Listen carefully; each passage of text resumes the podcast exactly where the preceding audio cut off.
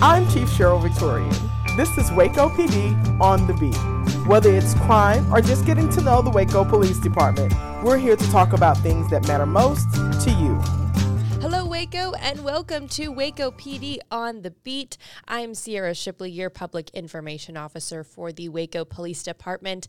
And this month, actually, if you didn't know, is Child Abuse Awareness Month. And so we have a few members from the Advocacy Center for Crime Victims and Children here to join us to talk about the work that they do, why this month is so important. And I will go ahead and let them introduce themselves first. So, and Okay, it looks like Amy's going to take it away here. Okay. My name is Amy Derrick. I'm the crisis hotline coordinator and a case manager.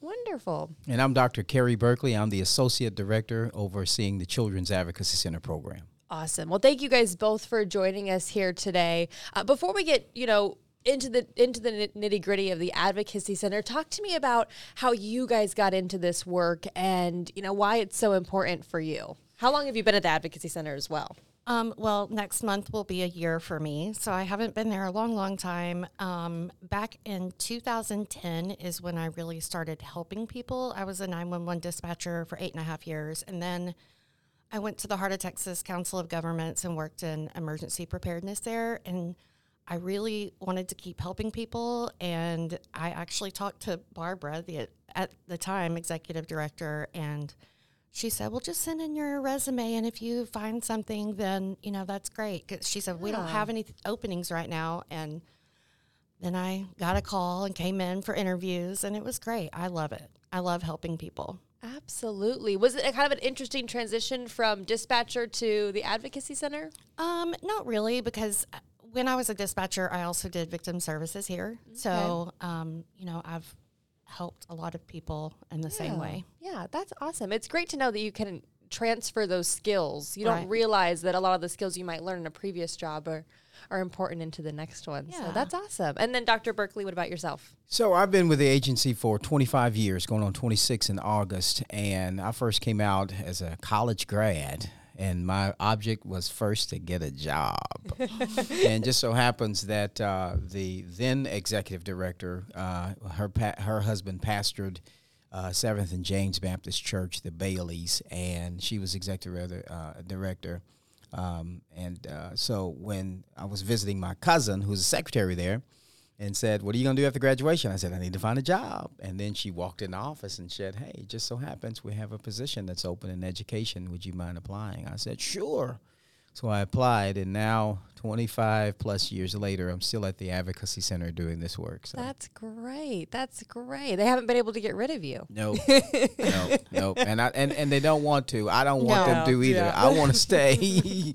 I want to be a part of this because it's, a, it's some life changing work that we're doing. Absolutely. So, what is the Advocacy Center? So, the Advocacy Center is a nonprofit uh, organization that offers services for children and families that are impacted by crime and we also are committed to facilitating change through advocacy, collaboration, and community awareness.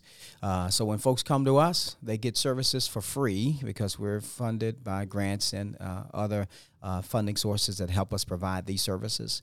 Uh, but we're centered on client families. That's okay. predominant, the predominant uh, focus that we have.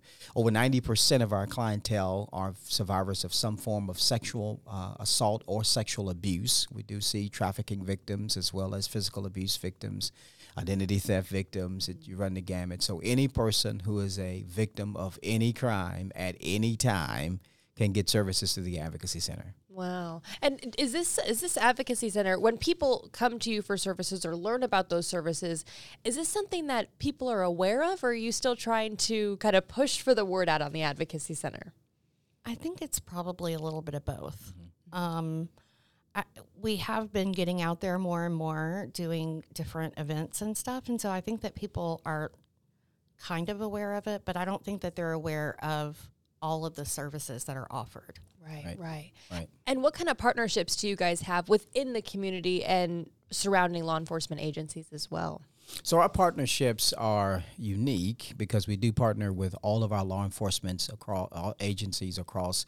Uh, in my program, the the agency. Let me back up. The Advocacy Center covers six counties. Oh wow! Uh, okay. And our my program, Children's Advocacy Center, covers five of those counties. But we still do courtesy services for uh, Bosque County, which is the uh, county that we're in. But we offer services for anyone as a courtesy that may have children in our area. And when I say courtesy, we can offer services through forensic interviewing, counseling, and, and medical examinations per a case that may have originated in a different county or jurisdiction. Um, uh, so we partner with uh, unique ways. Uh, Historically, uh, CAC's Children's Advocacy Center is founded uh, was because the need was so great for these families. But now it is under uh, the Family Code two, uh, uh, 264 in the Family Code that helps us to understand how Children's Advocacy Centers should operate, our community partnerships, and our connections with individuals that work those cases, and how we can best facilitate uh, a good, wholesome investigation to help these clients get the uh, the services that they need. Number one, make sure they're okay, but then also to make sure that justice is served for those who uh, perpetrate these crimes. Yeah. Is this so? You, I had no idea your guys' reach was so far through six counties. Obviously, I knew McLennan County was Yes. was you know where you're headquartered at. So, do you guys have offices in each of those counties, or how how does that Yes, expand? We do. We have space in. Uh, so all. So what I'm just talking about with partnerships is on a county basis, but each of those counties, whether it be McLennan County, which is our largest county, Hill County, uh, we have space in Hill County, Hillsboro. Falls County, we have space and collaborations there. With Limestone County, space there in Limestone County, Mexia, and then Freestone County all the way out in Fairfield. All of these counties we have. So what we can see in McLennan County, and we also have a, a glimpse of it in those other counties, whether it be a forensic interview room, case management, counseling is available as well. The only thing that we have that's centrally loc- located is the medical component. However, we do have some agreements with the regional hospitals. Uh, with those counties, that any of those folks who are needing services can get services there. How how long has the advocacy center been around? So we've been around since 1976. Okay, Started yeah. out as the Waco Rape Crisis Center, and then we had a, a few name changes and ultimately uh, became the Advocacy Center for Crime Victims and Children. Wow. And Amy, as the, as the hotline coordinator, are you answering those calls in McLennan County or all six of those? Um, so we have a local phone number, but we also have an 800 number. And for example, a couple weeks ago, I got a call out of Van Zandt County because he said that our number was the first number that popped up. So um, it's really dependent on, I guess, whenever you Google it. But um, but yes, we do get calls for all six of our counties and other ones. Okay. Yeah. So I guess when those when those calls that come way outside, you you still help them. You don't. T- Hey, we're not for you, and then go ahead and hang up. You Right. How, so how does that help work? Um, so I will. We have a hotline phone, and then I have my personal phone, and so I'll get on my personal phone and just start looking up phone numbers for mm-hmm. advocacy centers or crisis centers, hospitals, anything in their area, and give them that information. Right. I'm sure that's really helpful too for those people. And I mean, I guess that's kind of that's kind of interesting to know that that you guys have expanded so much that it you're you're the n- first number to come up on, on some of these Google searches. That's pretty good. Which is a good thing because, as you mentioned earlier, this uh, is a taboo topic that most folks in community don't want to talk about. But the, st- the statistics are showing that many families are impacted by uh, child sexual abuse, sexual assault, uh, rape, things of that nature. So, whenever we can get our name out there with our services to let family members or community people know, hey, we are here available for you, it really bodes well, not just for the services we offer, but for the wholeness and the healing for those families that are impacted by this. Absolutely. Now, I know that here at Waco PD, we do have our victim services unit. So is that a unit that you guys work closely with with these victims that come across? Yes, um, I actually talk with them quite a bit. Um, when I took over as coordinator, we kind of had a meeting. Like I said, I, I was a volunteer here before, so I got to come up and talk to them, kind of had a meeting on how we could make things better and work together better. So it's it's been really nice. Yeah. Why why are those partnerships important? I just think it's super important to have more than just you or a staff member, Absolutely. yeah. Absolutely. something like that. I mean, some of these people um, have experience in other things that maybe you don't, and you can put your experience together and work on helping that person that needs help. And it's the, it's the very image of what advocacy is all about. Um, you look at these criminal activities that happen towards families, it's more or less based on isolation. So where they are victimized by their perpetrator in isolation. Why? Because the criminal does not want people to know what's happening. So when we we band together with uh, the uh, the different organizations to do what we do, we're showing no, we're unifying our services to let you know as a unified front. We're standing together and advocating for our families. That that bodes tremendously well. I know Amy is doing a great job in uh, her victim services a- uh, role here at the Advocacy Center, and those collaborations mean something, just the same way as it does in the Advocacy Center mental health component that we have for whenever we can't service individuals we refer out to other mental health providers our prevention and education our p&e program also looks at those resources and making sure people know hey there's a way we can change behaviors and attitudes if we just get this information out there to let them know what to do Yeah. Now you said earlier that it's kind of like a taboo topic to talk about, or ev- or even to to reach out for help, wanting help. How do you guys break that barrier? How do, how do you help those victims help understand that it, it's okay to for us to be here and for us to help you? So that's a that's a very good question, Sierra. Um, so uh, every person responds differently to crime when it happens to them. Um, so across the board, we're trained to work with individuals regardless of their their cultural uh, dynamics, race, or what have you. We're just here to help with the resources we have because we want them to be okay. Uh, occasionally, we may have families that are closed off to that because they don't trust anyone in that system because if they had some priors or what whatever experiences that weren't very good, or that because of what happened to them, they don't trust anyone and they think it's going to happen again. What we try to do is make them feel like that we are uh, here to assist them. Uh, the language I like to use in my room with, with families, particularly moms that are or maybe sobbing after we tell her the details of what her child told us in a forensic interview, is that we say we're on the same team. We want the same thing you want. Now help us. Uh, we're going to help you get the resources. And this detective or this CPS, DFPS investigator is going to take the lead on the case and we're going to yield to their expertise and how they're going to do it. And, and what I found is, is that most parents in that situation, um, they want someone who's going to be there, that they're not alone. They want someone who's going to be there on their team. Yeah, I've also found too, um, kind of going off of that, how you don't really know how everybody is going to react. Um, as an advocate, we actually go to the hospitals with victims of sexual assault, and we are there with them through their entire process at the hospital. And you can see people. We have seen many people that are, you know, super sad, really crying, mm-hmm. super shut off, you know, almost in shock, don't want to talk to anybody, or you find the people that laugh and have fun and it's their way of coping. Mm-hmm. So it's different across the board for every person. Yeah. I mean, that's that's really interesting to know because then you guys have to kind of maybe shift and change as far as maybe the words that are used or how you guys are able to tap into that to that individual and and their families. I think it's I want to talk about the importance of of course the victim that you're helping, but then the victims like you're talking about their families. Their how, how does that also affect them in return and and knowing that the victim that's not the only victim that we're dealing with Absolutely. And and to what Amy was sharing earlier, we're trained in those areas to to make sure we are observing of those client and their emotions so that we don't um, do anything, say anything that's going to incite any more emotional harm, but to be helpful and resourceful at that time. Uh, the, the word that came to mind when you asked that question, Sierra, was vicarious trauma because it could, uh, it's the, the individual that the traumatic event happened to is the primary, but as a family member, hearing about it, knowing Right. about it, or whatever, they're impacted as well.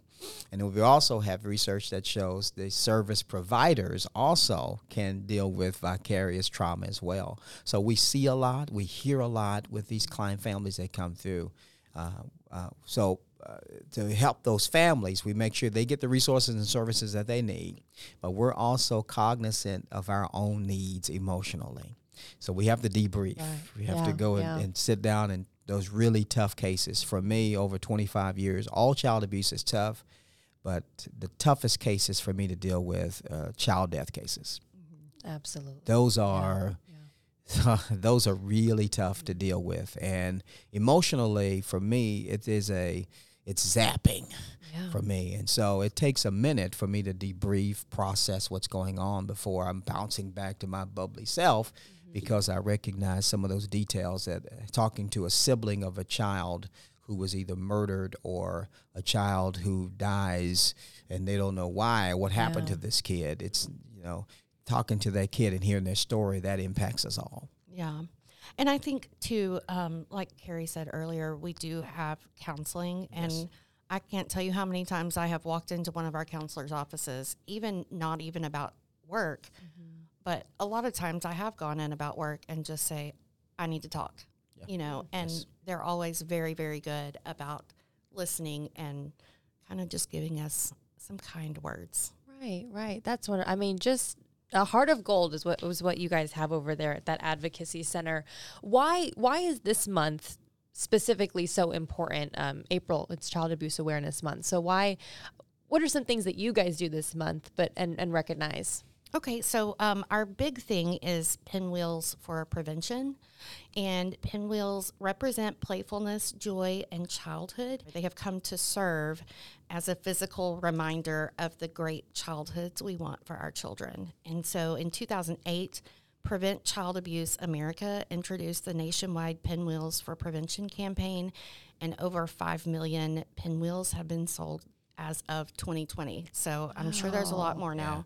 Um, and that's nationwide. Yeah. Um, the Pinwheels for Prevention campaign encompasses child awareness, and pinwheels symbolize that all children should be able to be playful, filled with joy, and have a happy childhood and not worry about any violations that might occur. Yeah. So, year round, um, the Advocacy Center conducts outreach at tabling events, things like that. And especially during April, we have pinwheels that we take out.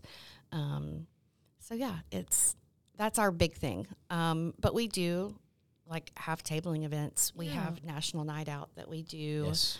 I know you guys have joined many PD events in the Yes. past as Absolutely. well. Absolutely. Um, and Carrie and I are both on the Crime Victims Coalition for McLennan County, and we do the Angel Tree Angel every Tree year. every year in December. It's hosted Yep. by the Great Ebenezer Baptist Church.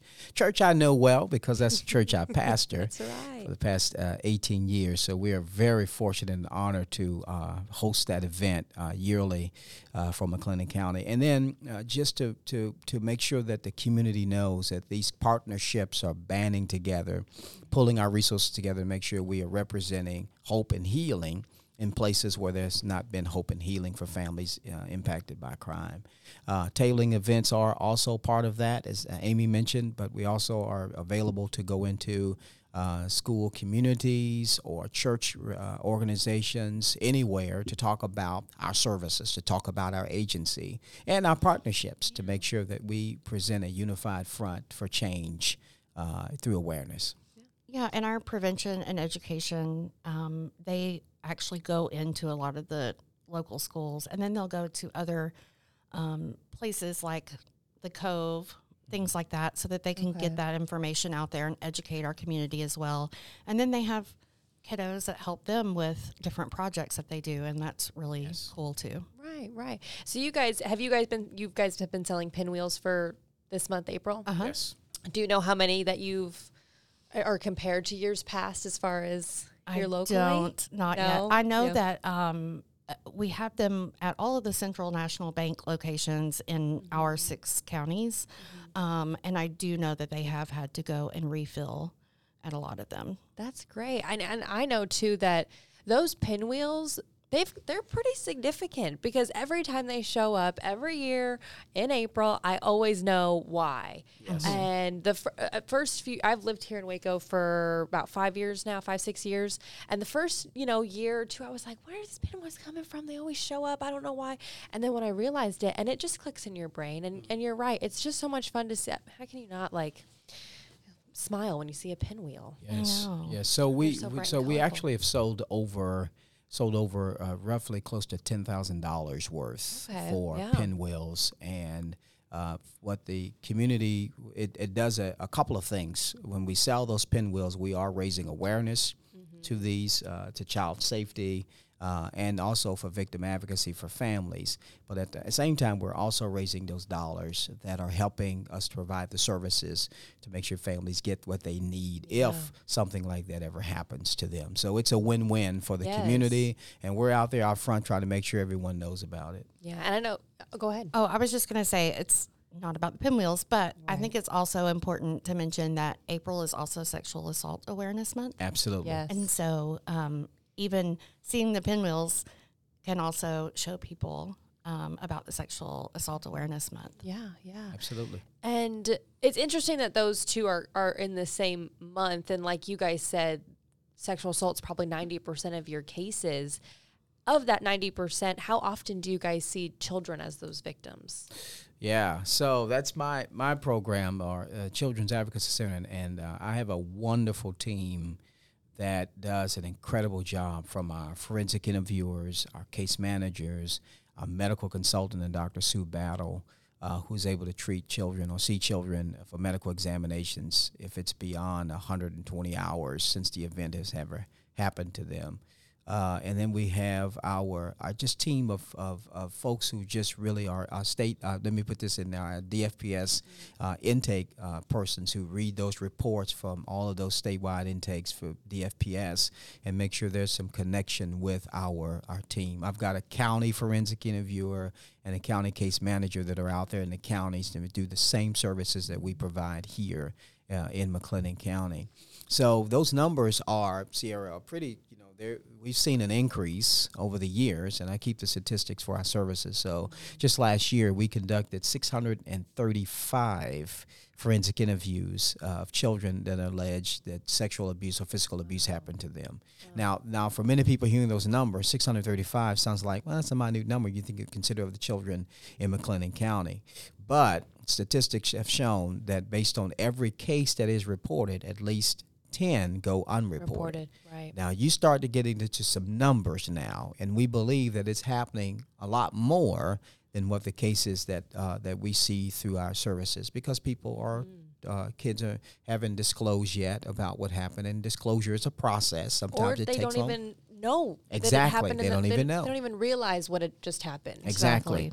Exactly. Oh my goodness. or, or some of the cases to where fam- family uh, in, uh, knows about it and they're saying that you know we're just going to keep this to ourselves we'll handle it to ourselves and then those cases go unreported so it could be a multitude of reasons why uh, but the cases we've seen an increase over the past few years Wow, wow. And I know it was a topic of conversation in 2020 when COVID hit. And at any point, did you guys see cases go down and now they're kind of have increased and come back up? Or how have you seen specifically over the last, you know, three years, how those how those reports have changed? So we've seen a, a bump when COVID initially hit. Everything was kind of shut down across the board, and we didn't have um, as many cases as we usually have. However, it doesn't mean it didn't happen. right.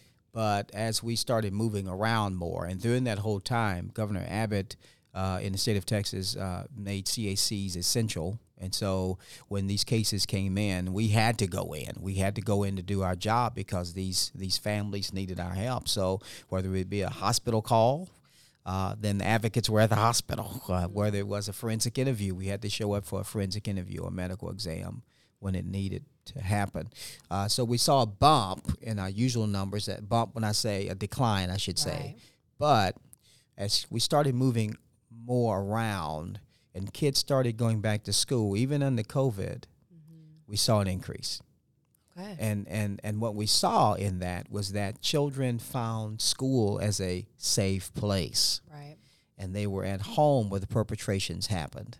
and they trusted their teacher or trusted a counselor or a principal to tell these things that happened to them, and then we saw an increase of numbers of cases. Yeah. And uh, so there, there's some, there's some, there's some months that we can look at these statistics to see that there's a bump in in reports of cases. Mm-hmm. We see them high in January, February. Right. Okay. We see them high in April because of awareness events. We see them high in August, September, and even October. yeah, up. exactly. Mm-hmm. Yeah, wow. Exactly.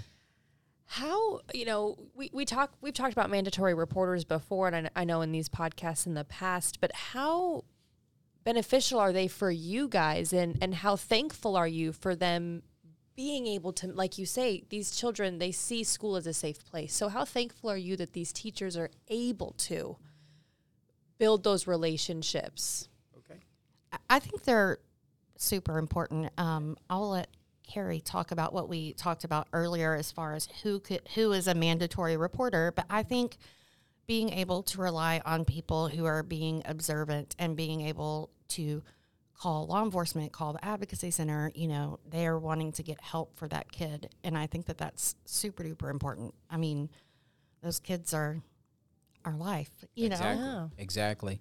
And, and, Amy's right. Mandatory reporter in, in, in our state is that uh, anyone who's professional uh, has an, uh, you know, within 48 hours to make a report of uh, the suspected child abuse. Um, which means they don't have to do the investigation themselves first before they call. They just need to suspect it and then call because we have a whole team of folks who are trained to initiate that investigation sure. once that call comes in.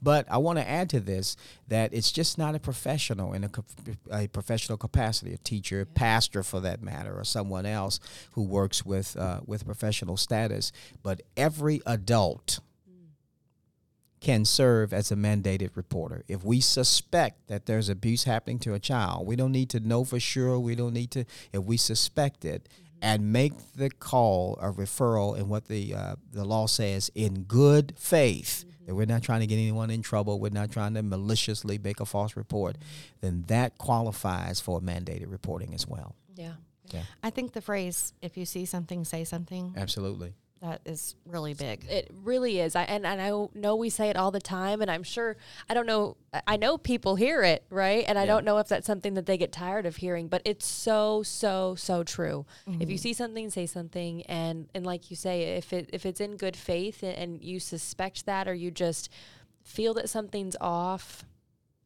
go ahead and make a call. You know, Absolutely. you're the, the, let those investigators, let those CPS, uh, let, let CPS come in and and determine if actually if something is actually happening. But just making that call could really save a life. Absolutely. Yeah, and, I agree. And it can also make sure that if there's any other abuse happening to other children, that they can get the yeah. help that they need mm-hmm. as well. One hundred percent. And I think too, like, I would much rather send people to, you know, check on a victim and find out that nothing happened Absolutely. than let yes. it happen for years and years and years. Absolutely. Right. right. Absolutely. And and like you say, it could you know, they might suspect of, of one child, but if it's one, maybe it's two, maybe it's three, maybe who knows? Absolutely. And yes. with these cases, are are these children usually being assaulted by people they know and, and relationships of friends and family, or are they random? What are you guys seeing the most? So what we're seeing the most is that most kids know their perpetrator.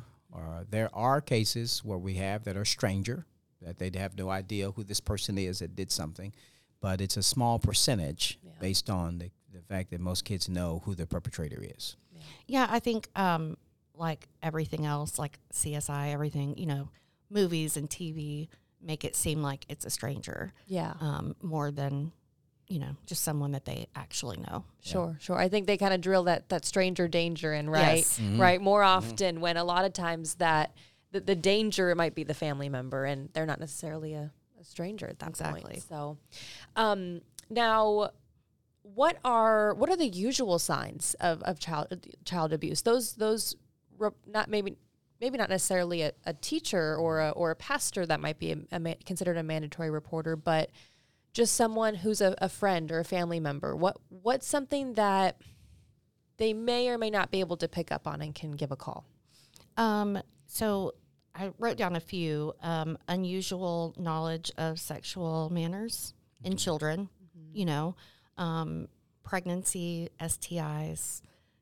We, we do get, I mean, we see children that get pregnant and mom and dad had no idea, you know. Yeah. Um, you have That's- more. Yeah, that that's clear that something is happening, and so those are those are um, the latter two particularly indicative that something has happened in the sexual nature. Uh, but there are other other things that may may may be signs of something, uh, you know, that may not necessarily mean that it's abuse, but it's something to take note of. Right. Uh, kids' uh, fear of certain people and certain things or certain places or that come up. You can hear things, uh, and they, they could be fear fearful for them because of any reason. Doesn't necessarily have to mean that. But some of the things that Amy mentioned are some of the bigger things that we need to pay attention to, uh, or just if something doesn't feel right, something doesn't doesn't look right with an improper relationship with a child with someone else, text messages or notes that are being passed that intercepted that seem like something's going on here, unexplained bruises for physical abuse cases Yeah. that may occur, uh, things like that. Those are things we need to sound the alarm on because there may be something else going on. Right. Well, and I will say too, just from um, you know being at the hospital with some of the victims, um, one of the big ones that I've heard is bath time. Like when a child is you know getting a bath and they start they get nervous, you know, then that's a, a big sign for Okay. parents. Yeah. Wow. That's interesting. And, you know, we know 911 can be called our, our non emergency number, 750 7500. People, I'm sure, know that number, but they might not know the advocacy center or the hotline number. So if someone wanted to call you guys, Yes. So they can dial uh, our, our our hotline number is uh, one eight eight eight eight six seven seven two three three. It's it's personed uh, personnel by uh, 24 hours of the day. We have someone who picks up that phone call and answers it even after hours. And I'm sitting next to the person who has the after hour hotline. and for our law enforcement partners, we have uh, a number that they can call as well, and they know that per our protocol what number that is, just in case there's a need for a forensic interview after hours. and uh, Amy, have you ever had to work that 24 hour line? Oh yes, oh yes. What are those? What is that? What is that like? What What are those? What, what's that job like? Are those hours? Um, so I was actually looking at our numbers this morning. Um, we answer the phone. We have non-hospital calls and we have hospital calls.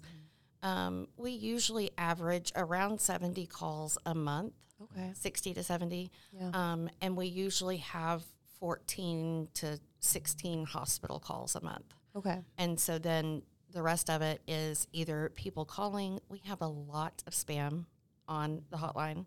Um, much like when I was a 911 dispatcher, we would have pocket dials Right. to 911. So it's stuff like that, you know, and we'll always double check if you're there, you Yeah. Mm-hmm. know, tap on the phone, something, but it's 99.9% of the time a spam call. Right. Okay. Okay.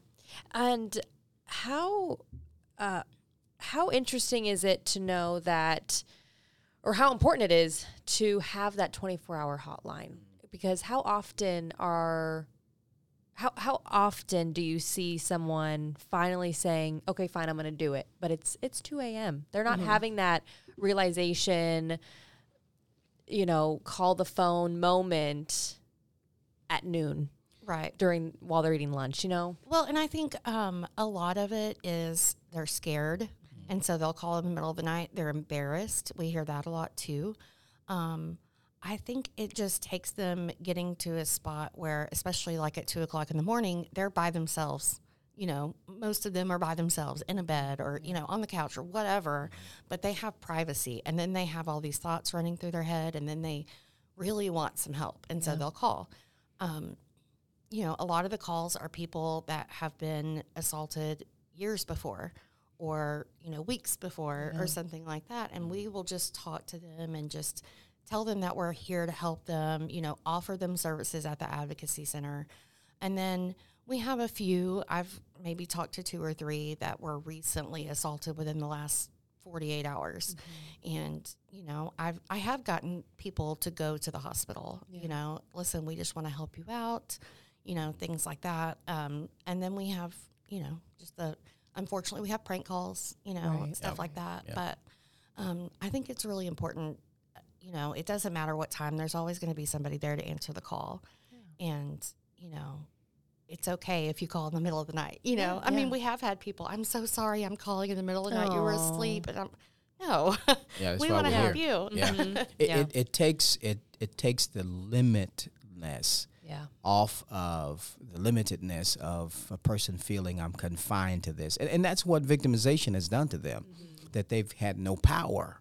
Right. You know what had happened to them. This number is giving them the power that they can get some help. yes. Okay. Yeah. And to let people know about something that's hurt them that they need some that they're struggling with, and by dialing that number, it just sets off an incredible response. Like people like Amy and her team, and and folks who are waiting at the hospital to take that that client who calls within that 120 hour uh, time frame where there could be evidence still to Yeah. collect, and they get safe exams that are done by uh, Mickey, uh, who's our, our safe coordinator, uh, and her team of nurses that are trained to do this. All of this matters, uh, and so it gives them that power. okay? Yeah. Um, uh, uh, you know, I'm probably showing my age, but it, it, it reminds me of uh, way back in the 70s. There was a cartoon about He-Man. I don't know if y'all remember He-Man. Y'all remember He-Man? I know who maybe He-Man you, is. you remember, you know He-Man He-Man and. She-Ra and Yeah, She-Ra, yeah, Skeletor. yeah, Skeletor. Okay, the castle, okay, the now- Castle of now it's- yep, Grayskull, you know? yes. Yeah, you probably know that cartoon. No, she started saying the rest of them. Okay, okay, okay. So- Skeletor really. But really you get this light bulb in image, this this puny little kid who has this incredible power, and he says those words, and when he does, he becomes this enormous, guy who can do all things. And this battle cat is is zapped, and this battle cat becomes this super, you know, fierce cat, and he's able to take on these villains to do the great. In some bizarre way, in my crazy mind, there is this phone number that's there for someone to dial it, even if it's in the middle of the night mm-hmm. when they were worried about us. Oh, I'm sorry, I woke you. Mm-hmm. I just needed someone to talk to. They're getting their power back, Yeah. And then they can get the services that they need. It's an, and to me, that's what our hotline does. When we started the hotline years ago, that was for that purpose, that sole purpose, to people to have the power to reach out and get the help that they need. And I think too, like calling the hotline, they're not speaking to family or close friends. It's somebody that's not biased, you know, that somebody that doesn't know them and they can talk to them freely because maybe they're embarrassed to tell their family or their friends, Sure. you know, or, um, you know, we've had some people that, you know, they are like in relationships with people of the same sex, but their family doesn't know that. And so Yeah. it's things like that that these people are so scared to go to their family or friends, so they'll call us. They're getting that power. Yeah. yeah. And Amy, I think you made touched on it a little bit, but it's really important to talk about is that the abuse, the the assault, whatever it might happen, the crime didn't have to happen right then and there. No, mm-hmm. no, It, it you'll still help even if it happened years ago. absolutely. Yep. Yeah, I've I've talked to people on the hotline or that come into the center that you know this happened twenty five plus years ago, but maybe they're seeing it in their family members that okay they're at that age and now i'm getting scared for them or you know they have their own children or something Yeah. like that and it just brings back those thoughts Yeah. It's uh, AMAC, adults and molested as children. Mm-hmm. Sometimes there's triggering moments and emotions, and something happened to their children, and it triggers to them, hey, this happened to me, but I never told anyone about it. Right. And so they can also get the help that they can vicariously, but also primarily based on what experience they've had years ago. Yeah. So what are what what can people do to help the advocacy center? Is there volunteer opportunities, any job opportunity? What what can they do? So, um, our my big one for me at least um, is hotline advocates. Okay. We we we love our hotline advocates. Yes, we do. Um, we take volunteers for that, and basically, just to make it very quick, hotline advocates will have a phone Monday through Thursday, five to eight thirty the next morning. Friday, three to eight thirty the next morning, and Saturday and Sunday, eight thirty a.m. to eight thirty a.m. And it's basically answering the call if someone calls in or going to the hospital. It's all volunteer, and we love our volunteers. It helps us out too as staff members because we're also case managers and work in the office. And so mm-hmm. if we are so busy, then we can't go to the office and we can't help the people that we have been helping because we've been gone at the hospital, you know, Right. even though we love it. But, you know, it's just part of that. But on top of that, we have charitable contributions, um, money or snacks Yes. anything like that. We also participate in the Christmas adoption every year, and our counselors will nominate families or individuals that um, could really use some help for Christmas. And we have donors from all over that donate for that. Um, we have emergency funds that people can donate to, um, especially if they say this is for emergency funds. Um, we have the Mardi Gras ball every year, um, and we just had our 11th Mardi Gras ball. Yes. Um, we have designer purse bingo, and that is, it happens in McLennan County and Hill County, correct? Right. Um, and then I didn't know about this until this morning. It's something called PAVE, and it stands for Prevention Advocacy Victory Education. And it's where people can go and make like a monthly donation, and it's year round. They can go and sign up for it, and the Advocacy Center takes donations there.